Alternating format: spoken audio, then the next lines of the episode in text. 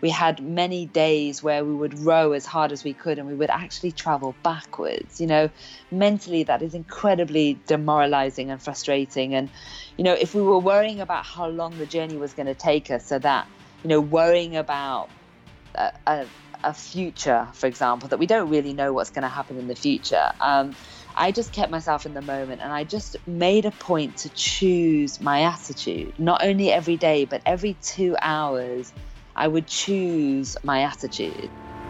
Helping CEOs and business leaders discover the energy to perform exceptional brilliance and positively impact the lives of those around them. Be inspired by world leaders and next level gurus. This is the Active CEO podcast, where the ordinary don't belong. And now, your hosts, Craig Johns and Ben Gathercole.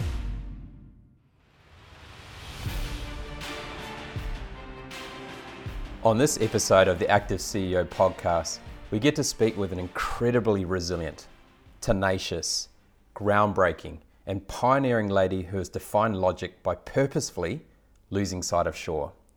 Where most people reach their midlife crisis point, they decide to run a marathon, do a triathlon, or visit a new country. Not this young lady, she decided to row across the Pacific Ocean from San Francisco all the way to Cairns with three plus two who would join her later in the adventure, other people she did not know. Yes, you heard that right. That's 257 days, or nine months at sea, covering 8,759 nautical miles with a stopover in Honolulu, Hawaii, and Apia, Samoa. Known for her nomadic approach to life, she has now lived and worked in over 50 countries in the travel and tourism industries. From Tanzania to Peru, she has seen the world but nothing like the beauty, power, isolation, and serenity of the vastness of the Great Pacific Ocean. She is now an inspirational speaker, workshop facilitator, and mindset coach, continuing to travel the world and share her insights through the eye of the nomad. We are in for a real treat today, so settle in for the ride as I feel very privileged and energized to introduce and welcome you to our very special guest, Natalia Cohen. Natalia, welcome to the show. Thank you very much, Craig. It's wonderful to be here. So, before we delve into the Coxless crew and a life aboard Doris, I'm curious to know what it was like growing up in Hale Barns, Cheshire, in the UK, and what inspired you, your adventurous, curious, pioneering way of life.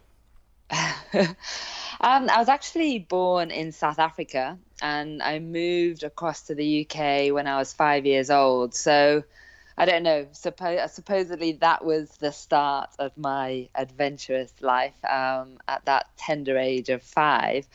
Um, life was really quite quite normal in in Manchester. Um, I had a brother that I've got a very close relationship with, and wonderfully supportive parents who just encouraged me to to explore my passions, I suppose, and just do things that, that I loved. And that's very much what I did. And I found that my passions lay with sport and any type of physical activity. So during my school life, that's what I I got immersed in. Um, any type of sport, um, particularly tennis and swimming, seemed to be the most passionate ones that I, that I got involved with, and also dancing. So that became a, a huge passion as well and I think yeah, my childhood was just filled with with lots of activity, um, physical activity that also then led to the discovery that our mind really can actually control almost everything in our lives, and that's what I found with sport was that there was this incredible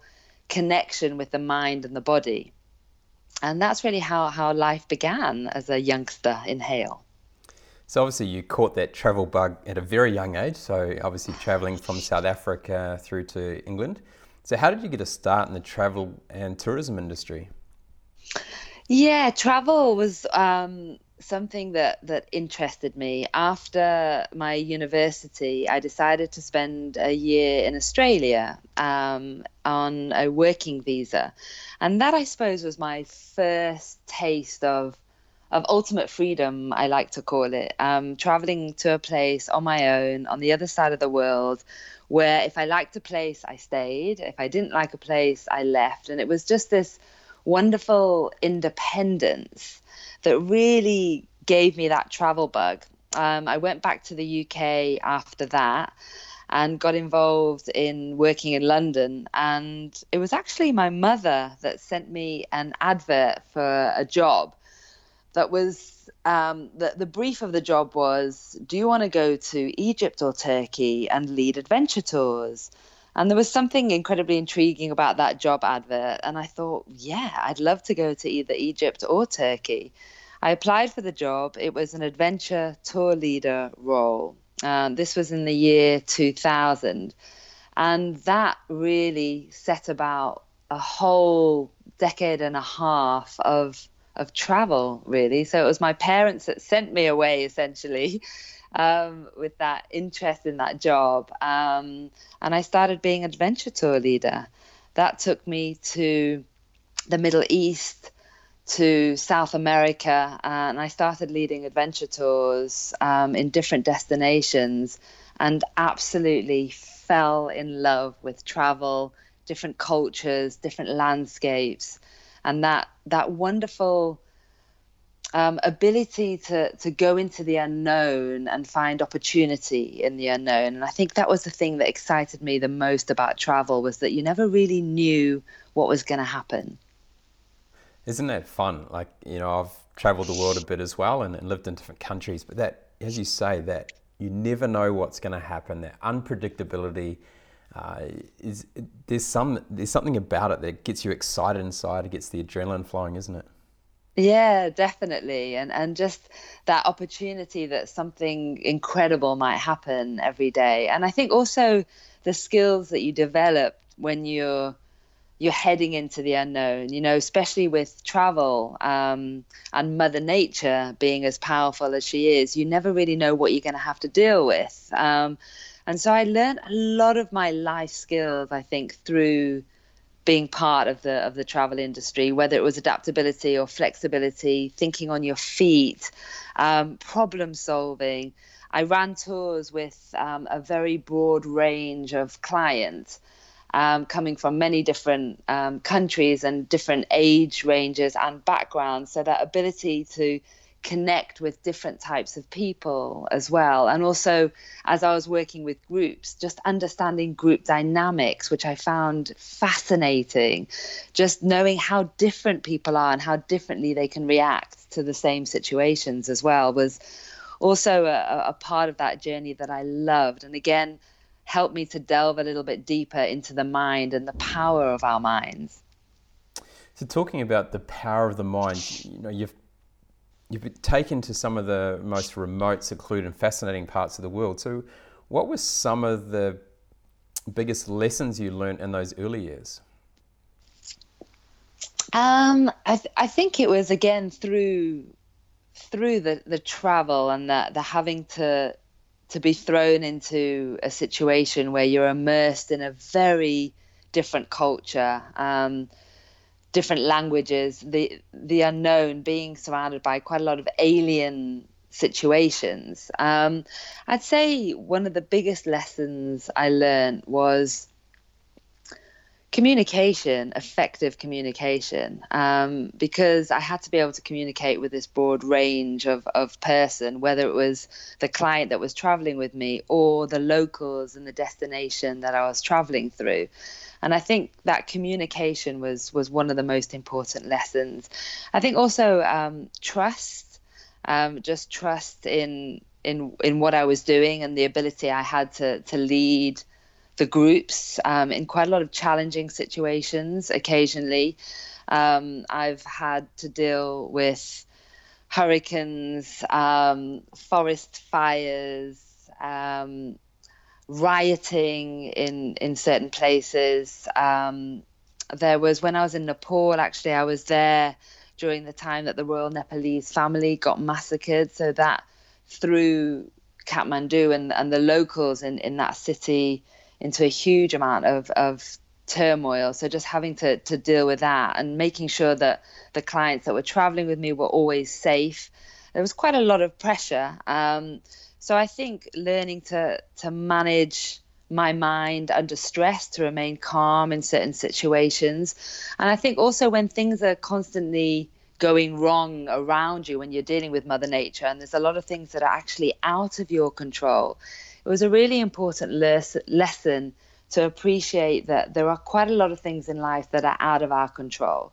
And we can only actually control the controllable. And I think that was my first exploration in, into the fact that there are things that we can control and things that we can't control. And I think that helped to stand me in good stead for what was to come. so, do you think that fear and that extreme pressure brought the best out of you?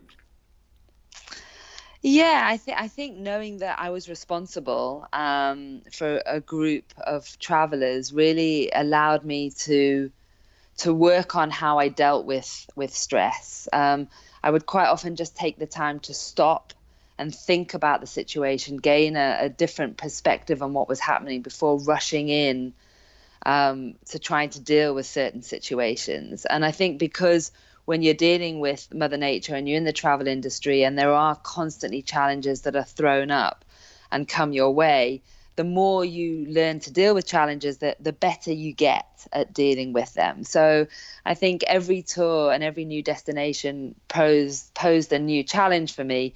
Um, and I was quite good at stopping and, and being quite self aware on how I was dealing with the stress that came up in, in those situations. So that really helped, I think, and, and helped me grow as a person, I think. Because I think it's only when when you deal with challenges that you actually learn and you grow. And, and I think it's all the challenges that life throws at you in, in whatever form they come where we do our most profound personal development. Um, so that's always how I looked as, as at challenges was that this wonderful opportunity to grow. I think some of our, our CEOs and leaders can take a lot out of that. It's around stopping, you know, take, you know, observe what's happening in front of you. Don't rush into it so you understand yeah. what you're getting into first. It's such an, a, it's a powerful, um, I suppose, thing to have in your, your toolkit. So let's set the scene here. You're managing a remote safari eco lodge in the Saadani National Park in Tanzania. I'm picturing giraffes popping their heads in the window at breakfast time, elephants playing in pools of mud, exotic and colourful birds singing in the treetops, and lions, lions roaring in the distance. You're completing your contract and you see an advertisement to row across the Pacific. What were you thinking? the experience in Tanzania was absolutely incredible. Um, I was the only female and the only non local in a team of 30 when I headed into that challenge. And I, I think without a doubt, it was one of the most rewarding experiences um, of my life, actually. And it was one of the only coastal national parks, so we could actually watch turtles hatching in the morning, and then in the afternoon go into the into the bush and, and do your game drive. It was a really magical experience, and I think for me that the fact that it was the only um, coastal national park was really significant because I've always had this incredible draw and love of the ocean and water. I'm a Pisces, so being in and around water is is really a place that I, I feel quite at home and, and at peace. So my contract in Tanzania came to an end and I went back to Cape Town where I was based at the time. And yeah, I saw this advert. Um, it was this woman, Laura, that was looking for teammates um, to, to row across the Pacific. And originally, to be honest, I just thought, what a ridiculous thing to do. You know, why would anybody want to do that? And because my work over the years has always been very contractual, um, friends always ask me what I'm doing next. That's the, the main question that I get asked. What are you doing next? What are you doing next? So, almost as a joke, I started telling people that I was going to row across the Pacific. And after saying it a few times, I actually thought, well, actually, what's stopping me from rowing across the Pacific? uh, apart from the fact that I've never rowed before. Um, so I went to a gym, I sat on a rowing machine. Uh, so I sat on an erg.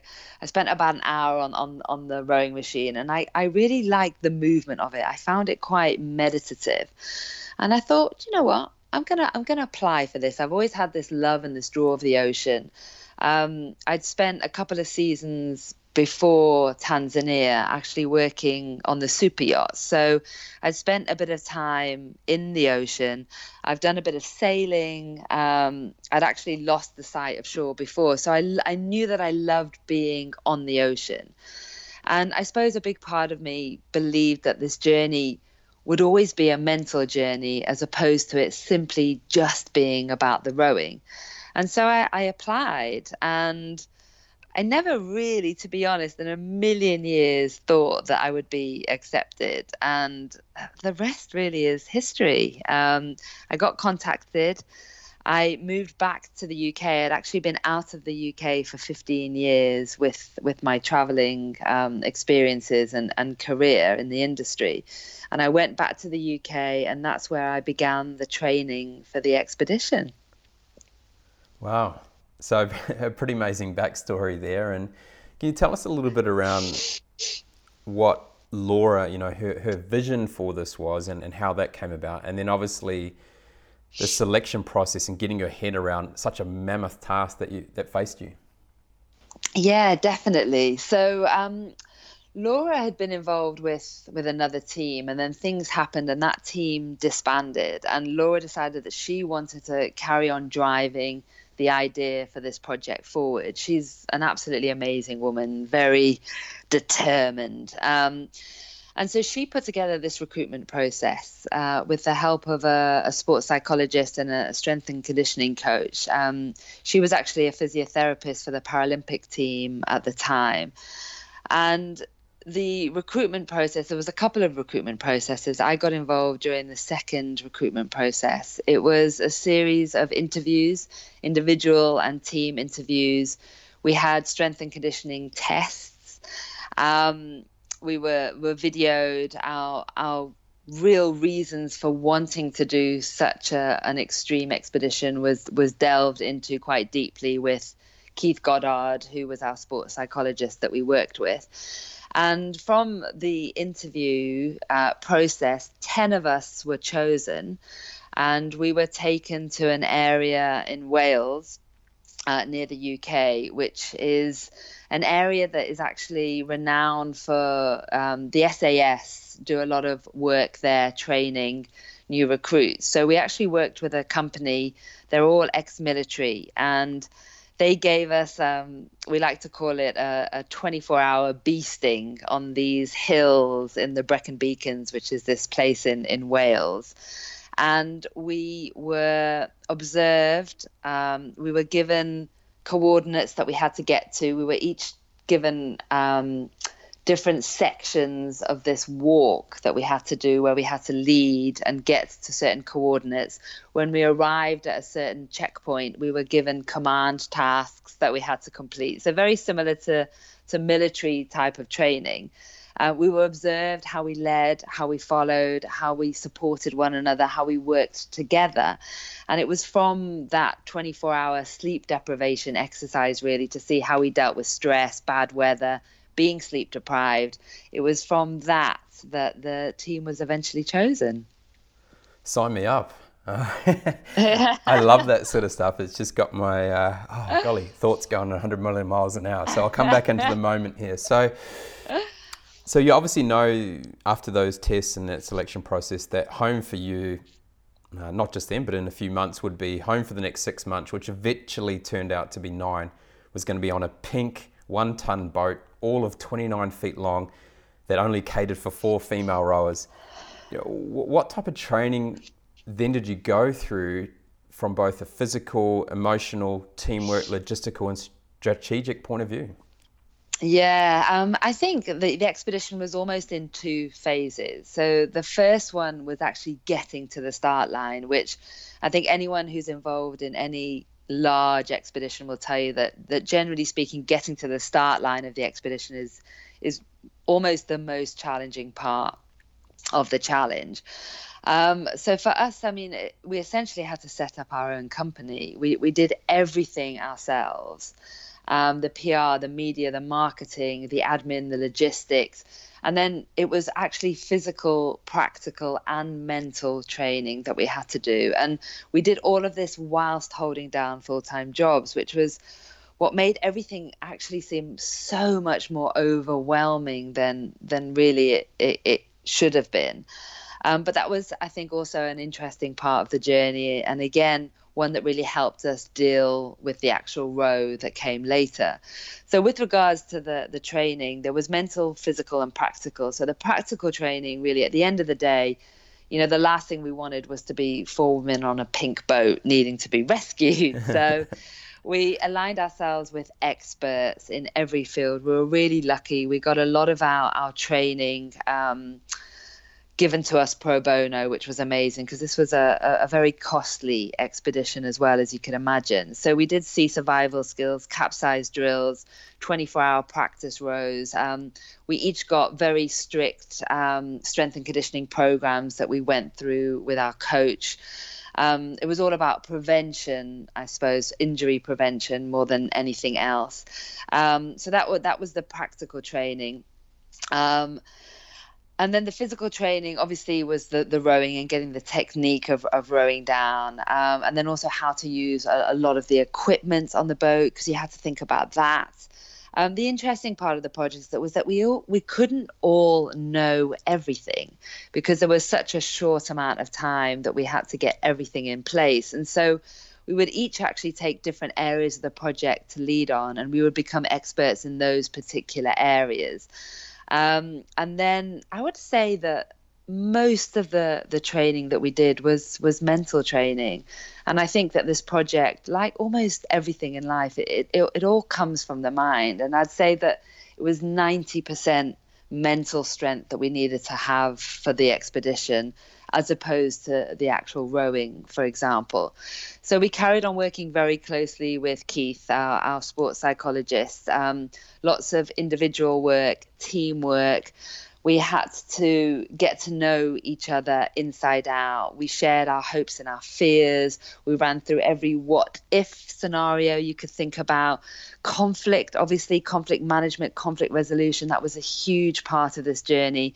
And appreciating and understanding how to deal with conflict when it would arise before getting on the boat. Um, learning to take constructive criticism, um, not to take it per- personally, um, appreciating that we were very different people and different personalities. So the six of us as a team came together specifically for, for this road. So we didn't know each other and we were incredibly different people, different backgrounds, diverse personality types. So that learning how to work together, how to bring out the best in each other, understanding what brought out the worst in us, that was a huge part of the project. Um, so after every event that we had getting to the start line, we would sit down and we would give each other feedback.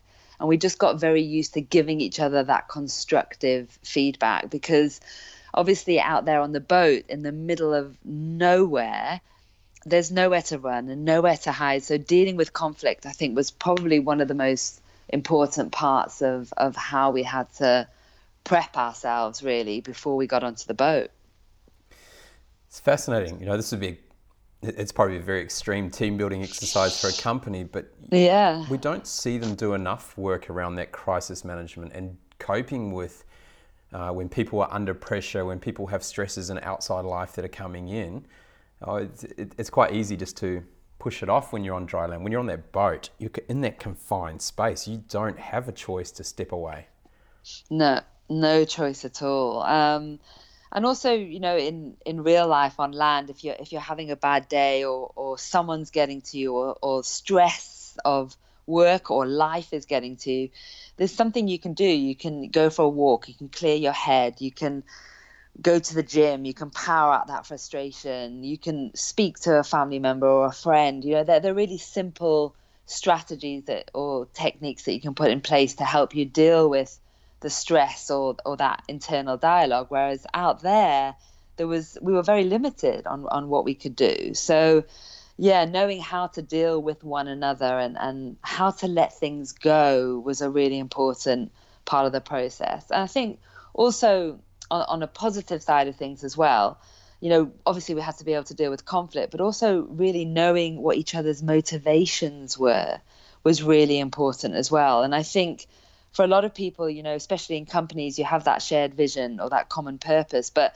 it's also really important to know what individual motivations are for things. So, you know, for us out there um, on our row, we had our shared vision, we had our shared purpose. We we wanted to raise money and awareness for for two charities. You know, that was our our shared vision. Um, overcoming adversity, but we each had very personal motivations, and that was something that needed to be shared so that we could actually know how to how to help motivate one another when times got tough out there as well.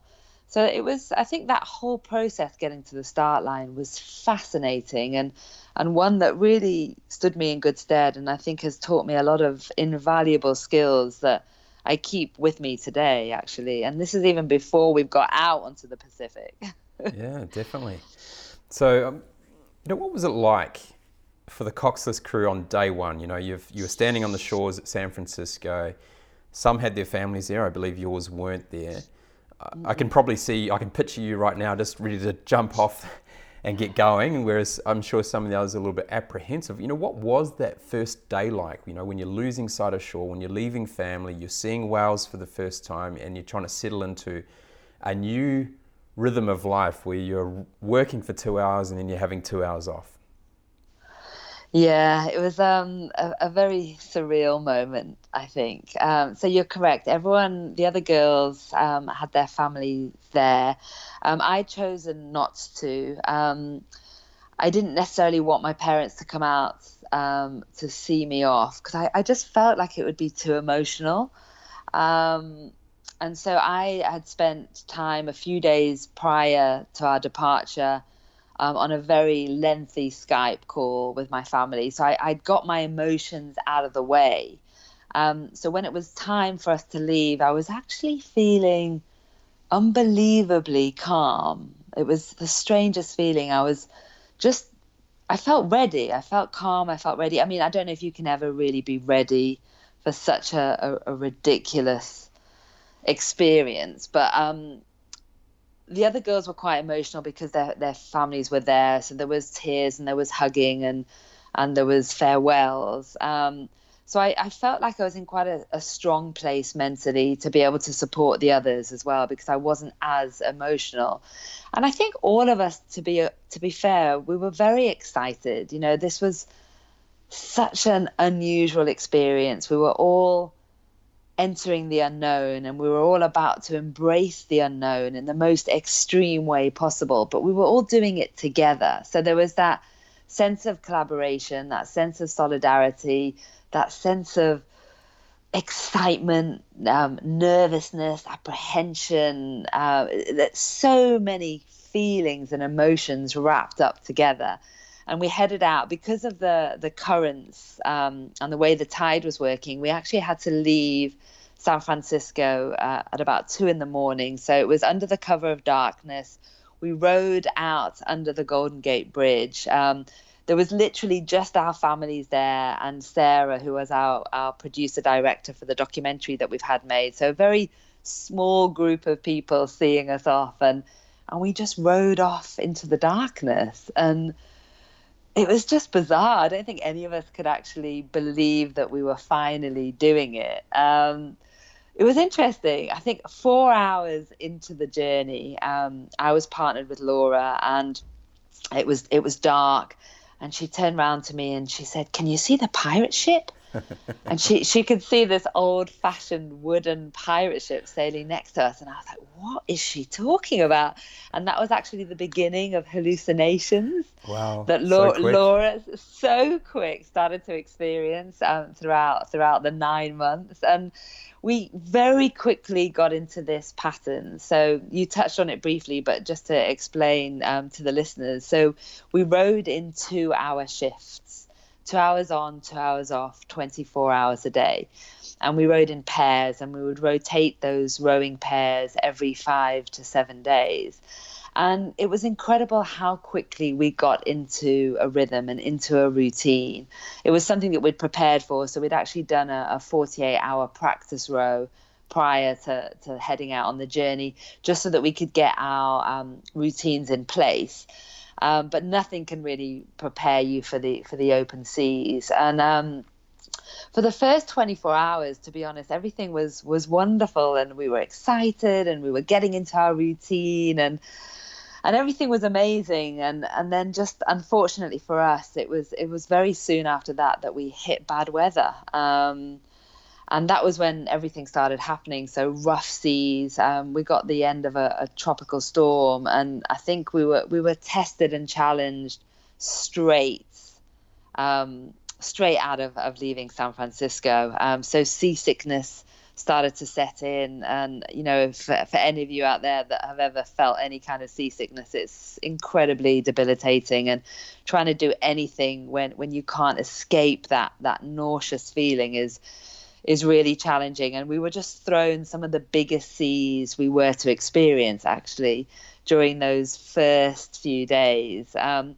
while we're trying to get used to this whole new rhythm and routine. And and so it was it was amazing. It was incredibly challenging. Um, and in fact, I'd, I'd say those first 10 days were probably the most challenging that, that we had. Um, we ended up having flooding uh, which led to a contained fire in one of the hatches on our boat where our charge controllers were kept. And in essence, we lost the use of one of our two batteries. So it was after such a short amount of time of being out there that we actually had our big decision as a team to make on whether we would continue with one battery or we would we would actually have to return and go back to shore. And we we we had to return. So you know, it was such a big lesson after a short amount of time being out there that you know it was essentially we, we felt like we'd failed. We had to go back to land. Um, but it's amazing how again as i mentioned at the at the beginning of our chat that it's dealing with challenges and some unforeseen challenges that come up in life where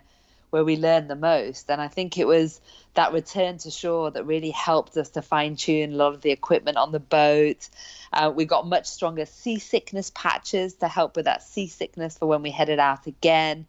Um, and it just gave us a bit more confidence because when we headed out the second time, we were actually experienced ocean rowers. You know, although although we'd only been out there for, for ten days um, rowing, and then the six days that it took us to row back to land, and we had to row to Santa Barbara.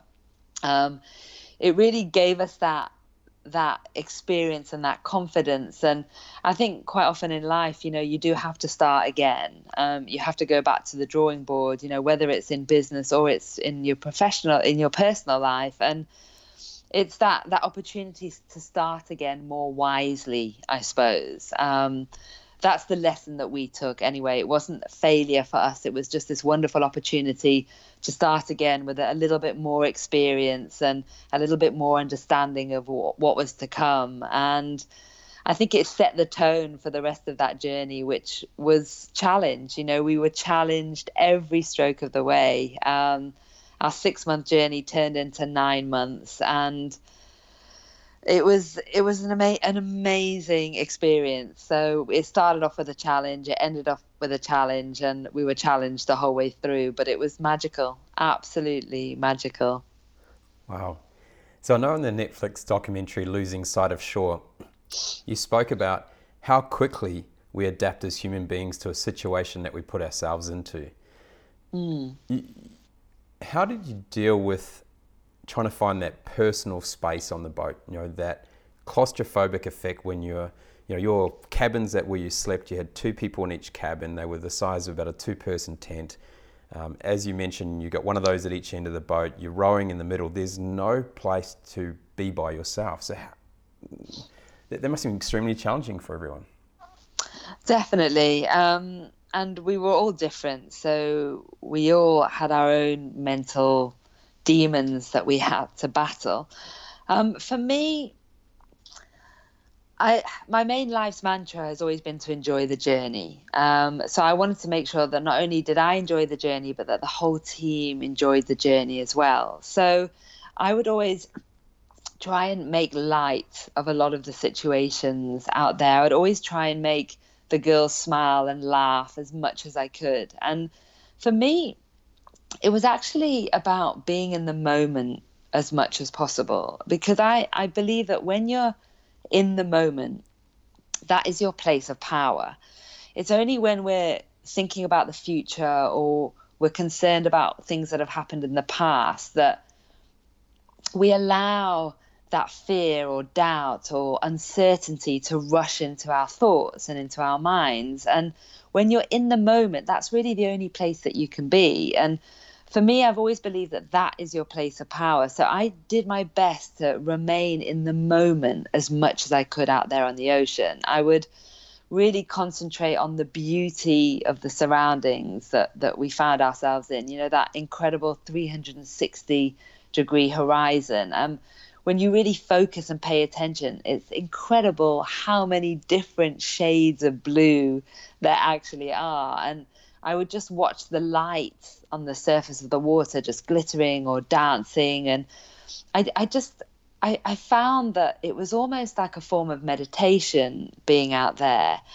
Um, uh, the wildlife was an incredible source of um, distraction and also helped us to to stay in the moment as well. And we had some beautiful wildlife encounters. We had whales breaching, we had sharks that followed us, um, birds and fish were, were constantly with us along the journey. But I think ultimately, the thing that really became the most powerful out there was that we actually have the ability to choose how we feel. And I think that for me was one of the most powerful techniques that allowed me to deal with the challenges. You know, regardless of how frustrating our situation was, you know, we had many days where we would row as hard as we could and we would actually travel backwards. You know, mentally, that is incredibly demoralizing and frustrating. And, you know, if we were worrying about how long the journey was going to take us, so that, you know, worrying about a, a a future, for example, that we don't really know what's going to happen in the future. Um, I just kept myself in the moment and I just made a point to choose my attitude, not only every day, but every two hours. I would choose my attitude. And, you know, it, it's all very well you're saying choose your attitude. And it's such a simple concept, isn't it? To decide how to feel and, and to actually have that ability to choose. But it, it really is something we do have control over despite the situations that we find ourselves in. And so every two hours, I would almost reset my mindset and I would choose a, a new attitude. And if we'd had a, a very frustrating, challenging two hour shift where we'd, we'd gone backwards or we'd been um, battling huge waves, I would just always start again. And I'd say, okay, you know, this two hour shift, it, it's going to be different. It's going to be a positive two hour shift. And I would always try and find a highlight every day. And that's something that we introduced.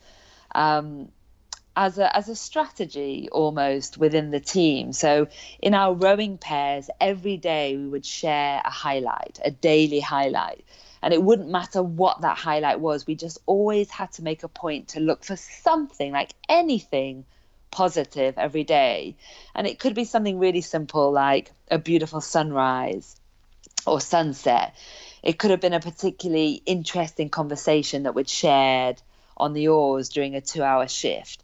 Um, it could have even been something like washing your hair, you know, because washing, obviously, what wasn't that easy for us out there, especially washing your hair. And um, I actually went 68 days without washing my hair um, in the last leg of the journey. So when I washed it, it was a major highlight.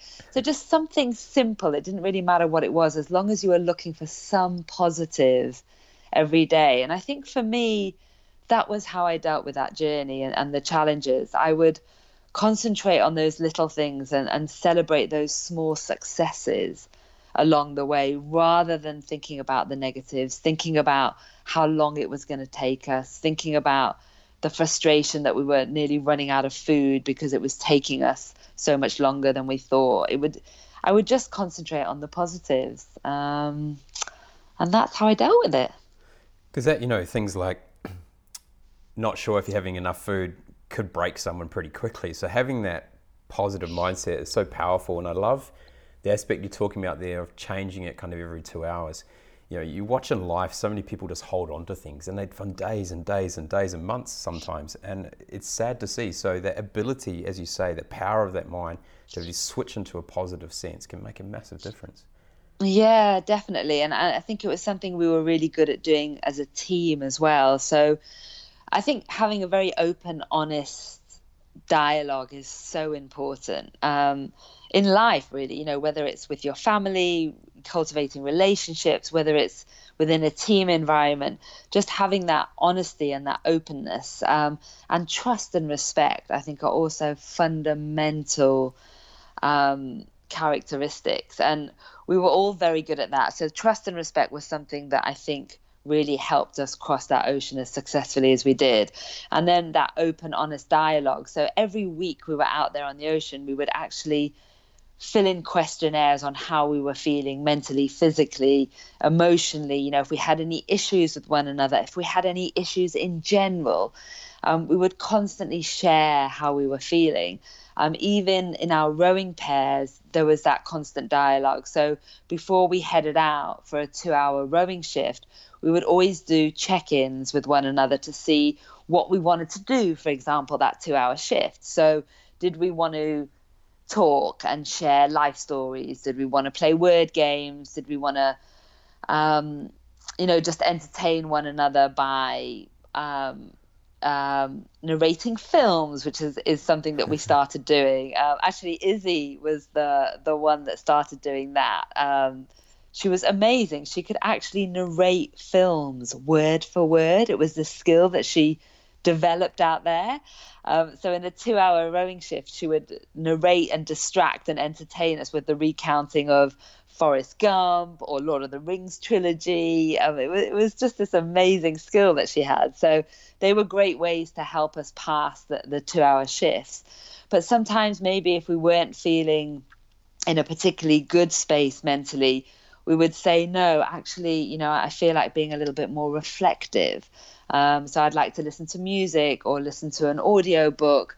So we would always do that check in every two hours to see where each each of us was mentally. Um, and I think that was really important because that the support that we showed one another, and we were never really all down at the same time. So we had that ability to lift each other up when we needed to, and I, th- I think that was a a really powerful part of, of how we worked together so so well as a team. Yeah. So I don't want to give away too many more insights because I'd love people to go and watch your Netflix movie Losing Sight of Shore because it's a fantastic documentary. So mm. I'm just mm. going to delve into a couple other things now. You know, so for you now, you you spend a lot of time empowering others to reach their potential, push through their self-limiting mental boundaries, and meet and overcome challenges that life throws at them. What do you see as the biggest constraint on people living out their dreams and goals?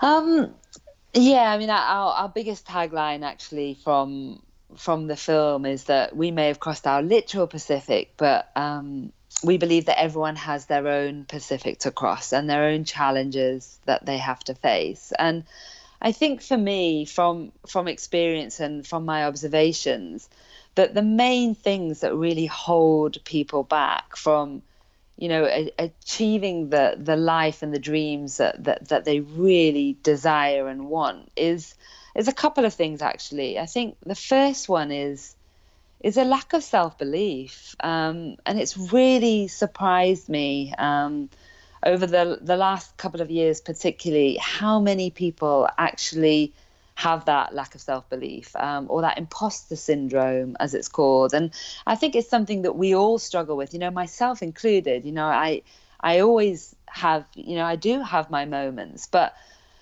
that self belief is something that you know we, we don't have and get and then keep forever. I think the thing to remember um, is that we're all work in progress and it, it's something that we are going to constantly struggle with you know that internal dialogue um, for some reason our minds do always want to run the negative it, it's a, it's a strange thing but that apparently is how the human brain is wired so we do need to do constant work on on that believing in ourselves and i think really having the trust in yourself that you're making the right decision. Um, you know, trusting your intuition, I think, is so important. A lot of people don't listen to that inner voice. Um, and I think that's also very connected to what your own um, core values are in life. I think it's really important to take some time and actually understand what drives you, what motivates you. And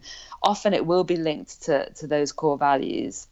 Um, and quite often, if we do things in life that feel a little bit um, misaligned or they don't feel quite right, it's generally speaking because they're not aligned with your values. So I think having that understanding of what your core values are and and really working on that self belief. Um, and I think not being afraid of the unknown. I think a lot of people fear is what stops them from progressing in life, whether it's you know that that promotion um, in in your career, whether it's in your personal life. Um, fear is what stops people, um, and a lot of fear is is coming from because people don't like change. Um, and again, we're we're wired that way. You know, we're wired to to be comfortable and to be safe. Um, and anything that presents us with change will throw us into the unknown and will will throw us into an uncomfortable space. And we we don't we we rebel against that. We don't really want that. Um, and so I think think for me that the secret to that has been that I embrace change. Like for me, the unknown presents endless opportunities and possibilities and and it's also the place where I know that I'm going to grow and I'm going to develop. So I really encourage and embrace change and the unknown. Um, and I don't look at it with with fear so much. Um, yeah, does that make sense? Oh, it certainly does, and I think that is you've hit the nail on the coffin kind of thing there. It is around fear. It is around that self belief that a lot of people are lacking. So hopefully they can take a lot of energy out of what you're talking about today and your experiences to help inspire a few more people to to make a difference in their lives and and overcome some of those obstacles that they the self-made obstacles that they put in their mind. So we all know. Yeah. So we all know smart people have great answers, but the best people have great questions. So, when was the last time you did something for the first time? Ah, um, well, uh, we already know that I love embracing the unknown. So, I, I, generally always try and do things that I've never done before. Um, I'm actually in Australia at the moment, spending some time with my my brother and my nephew. Um, so it was a few days ago, actually, we took my nephew trampolining. Um, it's a, a, place called Bounce. It's this incredible facility which has lots of different types of trampolines. Um, and that's actually something I've never done before. So it was amazing and, and also a, a wonderful lesson in self belief and trust um, and no fear. It's amazing how everything repeats itself in different forms. Um, because I think children have that wonderful ability to have no fear, don't they? I was watching my seven year old nephew launch himself um, off this trampoline and somersault, uh, you know, and, and for me it was a bit like, oh, you know what, I'm going to break a bone in my body. uh, but it was so much fun. I loved it. So, yes, I went trampolining. And yesterday, um, I actually planted uh, a sunflower. I've never planted um, I'm not very good with plants. I've not got green fingers. My brother is amazing though, and he has this little garden here that he's cultivating. So he gave me a few sunflower seeds and he's like, "Come on, you know, have you ever planted anything?" And I was like, "Do you know what? I don't think I have ever planted anything." So I planted a couple of sunflowers. So I'm looking forward to to watching those grow over the next few weeks. If you could change one thing in the world, what would it be? If I could change one thing in the world, what would it be? Um, that's a difficult question. Um, do you know, I, I, have a bit of a love hate relationship at the moment with um, with mobile phones. Um, I, I, think they're incredibly important. Um, and I think they, they are helping people in so many ways, technology wise, connect. But I think ultimately, I feel like society at the moment is the most disconnected it, it's ever been. And for me, connection is is one of the most important things in life. And i think connection comes in in three main forms for me you know connecting with each other that human connection and just treating people with you know with empathy and compassion and actually taking the time to really listen to one another. That was something that was highlighted dramatically for me out there on the ocean because obviously we had a lot of time. Um, and coming back into society with everyone glued to their mobile phones i i think people have, have lost that ability to to really connect and to listen to one another um, but i don't I, would, I wouldn't change mobile phones um, uh, I don't know. I think really just that ability to look for the positive. I would love everyone to have that ability. Um, you know, even if it's once a day to, to be able to really look at um, what they have in their lives and be grateful for that. Um, I think quite often we're, we're so busy looking at what we don't have than what we do have. And I think, again, you know, mobile phones, social media is, is a, a, a really perfect vehicle to make you compare yourself to a lot of people all the time and it makes you think about what you don't have or what you're not doing. But quite often if we just take time to stop and reflect especially especially I think now towards the end of the year it's it's a great opportunity to stop and reflect. Um, just just be grateful um, for, for what we have because I think a lot of us lead very privileged lives and we, we don't realize it I didn't really answer your question, did I? Um, that's pretty good. No, that's fine. I think you've done very well. There's a, couple of good a, gems a bit there. Of a waffle there. so, so, who has made the greatest impact on your career and why? The greatest impact on my career. Um, I think I'd I'd have to maybe change that. Um, well, actually, no. I I think I'd say my my family, to be honest, have had the greatest impact on on my career and my life, really, in general. I think having that wonderfully supportive network that has really encouraged me to always follow my passions. I think that has been the biggest gift that I, I ever could have had. You know, they allowed me to develop that self belief, to follow a, a, very unusual lifestyle, really, um, rather than conforming. And you know, I think ultimately my mum was the one that sent me that advert, you know, to become a tour leader, um, that really set me on my my journey of of self discovery and of this nomadic lifestyle that that I've come to love and adore so much. So, and I think my, my father as well. My father lost his leg to cancer when I was very young, and he's always been this this shining example of someone that has always looked for the positive in every situation. So I think that combination of of support and um, that ability to look for the positives, they really set me on my my journey into life, which I then spiraled into my career because I think we should always do things that we're passionate about, and so I've always tried to make my work be my passion as well. Fantastic. Well, Natalia, it's been an absolute pleasure speaking with you today. Uh, you've showed that when you put your mind to something, anything is truly possible. The resilience, the courage, the enthusiasm that you have shown throughout your career in the travel and tourism industry, and then taking on a monumental feat of rowing across the Pacific. Uh, the experiences you've had, uh, the adversity you've overcome is truly amazing, and I'm sure our listeners have taken a lot out of um, what you have said today, and hopefully everyone goes and watches the Netflix um, documentary "Losing Sight of Shore" because it, it, it's a remarkable film, and for four, actually, we'll make that six amazing women that that transversed across the ocean. Um, so thank you very much for sharing your courage, your wisdom, your belief and story with the Active CEO listeners.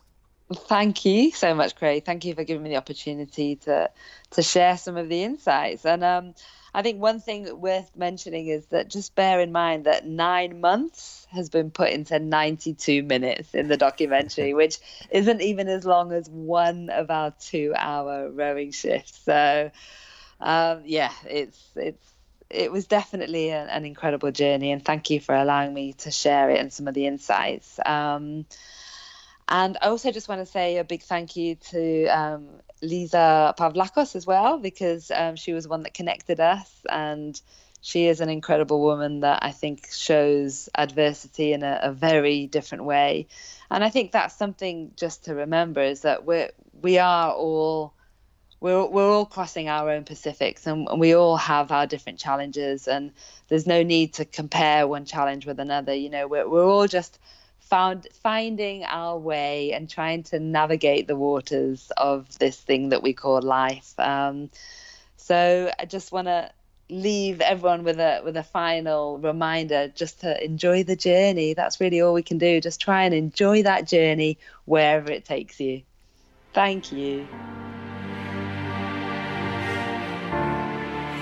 The Active CEO Wellness tip for today is about kickstarting your day. How do you do it?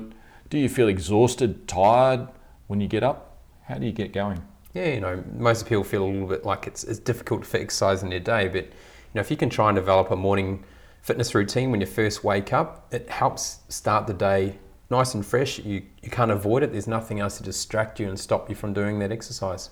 And unfortunately, the real answer is not to go for a cup of coffee straight up. You actually need to have some sort of health and fitness ritual or routine to help you kickstart your day. Yeah, you know, it increases your metabolism, so it gets the body processing and, and feeling energized straight away. Um, as we mentioned, it avoids your unwanted distractions and it promotes those endorphins in the brain to enhance your mood, which is obviously going to have a big effect when you walk into the workplace. Yeah, absolutely. And look, I mentioned um, maybe coffee's not the right thing to grab first thing in the morning. And the other thing is probably not to check your emails the very first second that you're awake on your phone. Yeah, and exercise also increases your mental capacity, um, it helps improve your blood flow, supports productivity, and, and a sense of accomplishment, mm. which is you know makes a massive difference when you start that day. You know, I know the days where I don't get to exercise and woke up a bit late and I'm rushing to work. It's hard to get going. Yeah, absolutely. And you know, Craig, the number of people that we've spoken to on the Active CEO podcast um, that meditate for a few minutes before they start their day, really good practice to get into also. Yep, so it's either that active meditation or it is just meditation or, or relaxation. Um, it is something that allows you to declutter the brain or refresh the brain and give that, that reboot, I suppose, so to speak, mm. and get the body up and moving. Mm. And clarity for the day ahead. An astonishing episode of the Active CEO podcast with Natalia Cohen today. What an amazing woman she is. Uh, she's just gone out that really nomadic lifestyle she's had from very very young age. Uh, after her her mum insisted that she look at travel industry as, as, a career and moving overseas. She so many life lessons and some so much of it can be used in the business world. Uh, I like the aspect that of you have the choice how you feel. Okay, so it's not just dependent on what's in your head or what other people are thinking you have the choice to how you feel at that moment and that day. And she would check in every couple of hours, which is really, really interesting. She talked about the challenges and dealing with the unknown and, and how powerful that is, especially uh, in some of the countries she was in and some of the challenges she was faced. You know, we talked also about um, how important the mind is over controlling the whole body and an incredible connection between mind and body she, you know, we went on to talking about her epic adventure across the Pacific Ocean, you know, rowing with six females she'd never ever met before. And what was fascinating about that is only one had ever rowed before. The, their whole, um, the way that the team was built, the, the different tests they had to go through from military style tests to individual and team psychology and talking about understanding the motivations of each person that was going to be rowing. Yeah, that's so, so powerful. It's not just the co- combined dream, it is what individually everyone wants. And that's so important in the business eh, sense as well. You know, if you don't understand what your employees' motivations are, it doesn't matter how good your strategic plan, it doesn't matter how good your team building is, you've got to know what motivates them. Because if they're not motivated to do it individually, then they're only going to give a certain percentage of what they really could give. So you have to find that. we, we delved into some of the the challenges they face while on that boat. You know, talking about uh, you know when the, when the boat they had, had the issues inside the boat where the electronics failed and they had the little fire and they had to go back and reset again. You know, how often in life do you come up against a brick wall and have to reset and start again? And you're so much wiser when you do that. It's important. It, it's not you are failing in life. It is, you know, sometimes we just make a choice that doesn't quite work or we haven't quite figured out that puzzle yet. So, some very, very powerful insights. So, um, so just a, a, phenomenal episode and uh, it, it's worth sharing. So, make sure you share it, whether it be social media, tell a friend get in and subscribe on the podcast so they receive them every week when we send them out on a Tuesday. This is the Active CEO podcast where the ordinary don't belong. Join the Active CEO movement by visiting www.nrg2perform.com. That's NRG number two perform.com. Share this podcast on LinkedIn and be sure to tag in NRG to perform. Leave a review on iTunes. Drop us a line with your feedback and questions and connect with us on the NRG to Perform Facebook and Instagram pages. Be sure to check out the next Active CEO podcast where the ordinary don't belong.